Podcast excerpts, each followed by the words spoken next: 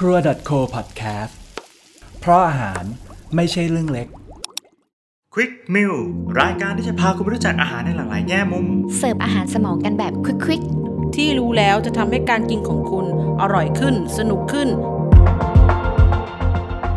กับเรื่องที่ว่า เคล็ดลับหมักเนื้อสัตว์ให้นุ่ม กลมกล่อมถึงเนื้อใน การหมักมีหัวใจอยู่ 2 อย่างค่ะ อย่างแรกคือทำให้เนื้อนุ่ม ไม่ว่าจะด้วยเครื่องปรุงที่มีกรดอ่อนๆอย่างน้ำส้มสายชู ไวน์หรือไขมันอย่างน้ำมัน โยเกิร์ต ที่เข้าไปทำให้โปรตีนในเนื้อสัตว์อ่อนนุ่มลง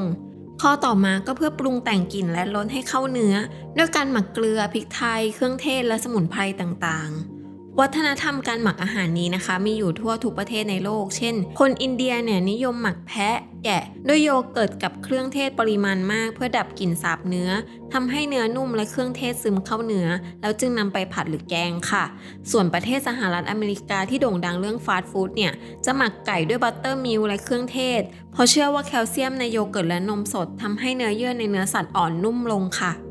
ส่วนอาหารยุโรปไม่นิยมการหมักสักเท่าไหร่ค่ะ อย่างมากมีเพียงน้ำมันมะกอก กระเทียม สมุนไพรสด เพื่อให้มีกลิ่นอ่อนๆของสมุนไพร ส่วนเกลือมักใช้โรยก่อนนำไปย่างให้สุก เพราะไม่ต้องการให้เกลือดึงน้ำออกจากชิ้นเนื้อ มีบ้างที่เขาจะหมักด้วยไวน์หรือน้ำส้มสายชู เพื่อให้เนื้อเปื่อยยุ่ย แต่โดยมากนะคะจะใช้กับการหมักเนื้อที่มีลักษณะเหนียว เพื่อนำไปเคี่ยวเป็นสตู เช่นสตูเนื้อไวน์แดง เนื้อย่างสัญชาติเกาหลีที่เราชอบกินกันก็หมักด้วยแอปเปิลลูกแพร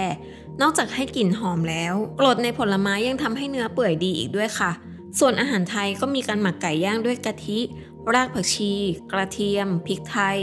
หรือหมักด้วยสับปะรดมะละกอ เพื่อให้เนื้อนุ่ม เพราะในสับปะรดนะคะ มีเอนไซม์ช่วยย่อยเส้นใยเนื้อให้อ่อนตัวลง หากว่าเป็นสไตล์ญี่ปุ่นเนี่ยก็จะหมักด้วยโชยุมิริน ขิง ส่วนอาหารจีนหมักด้วยแป้งมันสำปะหลัง เหล้าจีน ซีอิ๊ว น้ำมันหอย หรือบางสูตรอาจจะมีวิธีรัดโดยใส่เบกกิ้งโซดาเพื่อให้เนื้อเปื่อยเร็วขึ้นค่ะสำหรับเทคนิคการหมักให้นุ่มและเข้าเนื้อ อาจใช้วิธีการบีบนวดชิ้นเนื้อให้ของเหลวซึมเข้าได้เร็วขึ้น ทุบหรือจิ้มเนื้อให้ทั่วก่อนเพื่อให้เครื่องปรุงซึมเข้าได้ง่าย ข้อสำคัญนะคะ เมื่อหมักเสร็จแล้วเนี่ยให้ใส่จานปิดด้วยพลาสติกแรปนำเข้าตู้เย็นช่องธรรมดา เพราะถ้าหากเราพักทิ้งไว้ที่อุณหภูมิห้อง เครื่องปรุงจะซึมเข้าเนื้อได้เร็วก็จริงนะคะ แต่ก็อาจจะก่อให้เกิดแบคทีเรียในอาหารได้ค่ะ จริงๆ แล้วการหมักไม่จำเป็นต้องหมักด้วยของเหลวเสมอไปนะคะ ฝรั่งมีคำเรียกการหมักแบบแห้งเฉพาะว่าไดรับ หรือสไปซ์ลับ คือการพอกเนื้อสัตว์ด้วยเครื่องเทศแห้ง เช่น การทำบาร์บีคิว ใช้วิธีไดลับพักไว้หนึ่งคืน ก่อนนำไปลมควันหรือย่าง พร้อมกับทาด้วยซอสบาร์บีคิวอีกครั้ง บางคนอาจไม่ค่อยชอบวิธีนี้เท่าไหร่ เพราะอาจรู้สึกไม่ค่อยเข้าเนื้อ และเครื่องปรุงก็จะเกาะอยู่บนผิวอาหารค่ะ บางครั้งเวลาโดนน้ำมันหรือของเหลวเนี่ยก็อาจจะละลายหลุดไปได้ เลยมีการคิดค้นอีกวิธีที่ทำให้รสชาติซึมเข้าเนื้อได้ดีขึ้น เรียกว่า binding หรือการแช่อาหารในน้ำเกลือเข้มข้น นิยมใช้กับไก่งวงหรือเนื้อชิ้นโตๆค่ะ โดยใช้หลักการออสโมซิสให้น้ำวิ่งจากที่ที่มีความเข้มข้นสูง ไปสู่ที่ที่มีความเข้มข้นต่ำซึ่งก็คือด้านในผิวของเนื้อสัตว์และวิธีนี้ยังช่วยให้เนื้อสัตว์ชุ่มฉ่ำเมื่อสุกแล้วอีกด้วยค่ะ แต่ไม่ว่าจะหมักสไตล์ไหน สำคัญคือรสชาติของเครื่องหมัก ความสมดุลระหว่างน้ำมันและกรดหากของเหลวที่ใช้หมักมีความเป็นกรดมากนะคะ อาจจะทำให้เนื้อยุ่ย แย่ ไม่น่ารับประทาน อีกประการคือระยะเวลาการหมัก ชนิดและขนาดของเนื้อสัตว์ก็สำคัญค่ะ เนื้อสัตว์บางชนิดเนี่ยดูดซึมน้ำหมักได้เร็ว เช่น ปลา กุ้ง หมักเพียง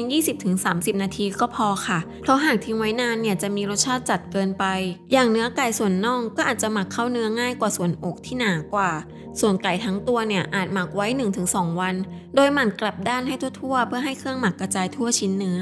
มีเคล็ดลับมาบอกอีกนิดนะคะคือการเลือกใช้ภาชนะก็สำคัญ ควรเลือกใช้ภาชนะที่เป็นแก้ว กระเบื้องหรือพลาสติก ไม่ควรใช้ภาชนะจำพวกสแตนเลส เพราะจะทำปฏิกิริยากับกรดในน้ำหมักทำให้อาหารเสียรสชาติ หรือหมักเนื้อสัตว์ในถุงพลาสติกซิปล็อกแทนก็ได้ค่ะเพราะจะช่วยประหยัดพื้นที่จัดเก็บ และสะดวกในการนวดให้เครื่องปรุงซึมเข้าชิ้นเนื้อได้ง่ายเครื่องปรุงของเหลวที่ใช้หมักหรือน้ำหมัก ถ้าเกิดเราทำแล้วเหลือนะคะ ก็ให้ใช้เป็นซอสทาบนเนื้อระหว่างปิ้งหรือย่าง เพื่อเพิ่มความชุ่มชื้นให้กับเนื้อสัตว์ของเราค่ะ หรือแทนที่จะทิ้งก็นำมาเคี่ยว ปรุงรสทำเป็นซอสได้เช่นกันค่ะ